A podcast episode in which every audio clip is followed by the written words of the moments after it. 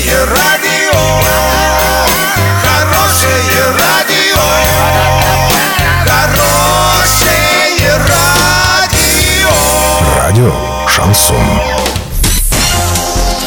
В студии с новостями Александра Белова. Здравствуйте. Спонсор выпуска магазин «Строительный бум». Низкие цены всегда. Картина дня за 30 секунд. В Орске планирует создать проект об истории драматического театра. Тонны талой воды обрушились на Хакасию. Подробнее обо всем. Подробнее обо всем. Орский драматический театр совместно с Краеведческим музеем готовит к реализации проект «Развитие театрального дела в Орске». Проект будет раскрывать историю культурной жизни Орска, рассказывать о людях театра. Сейчас ведется кропотливая работа по сбору информации, а также восстановлению хронологии. Организаторы проекта просят жителей Орска, имеющих какое-то отношение к драматическому театру, оказать помощь в реализации проекта. Возможно, в городе живут люди, внуки и близкие артистов, которые могут поделиться воспоминаниями, фотографиями, реквизитом и личными вещами.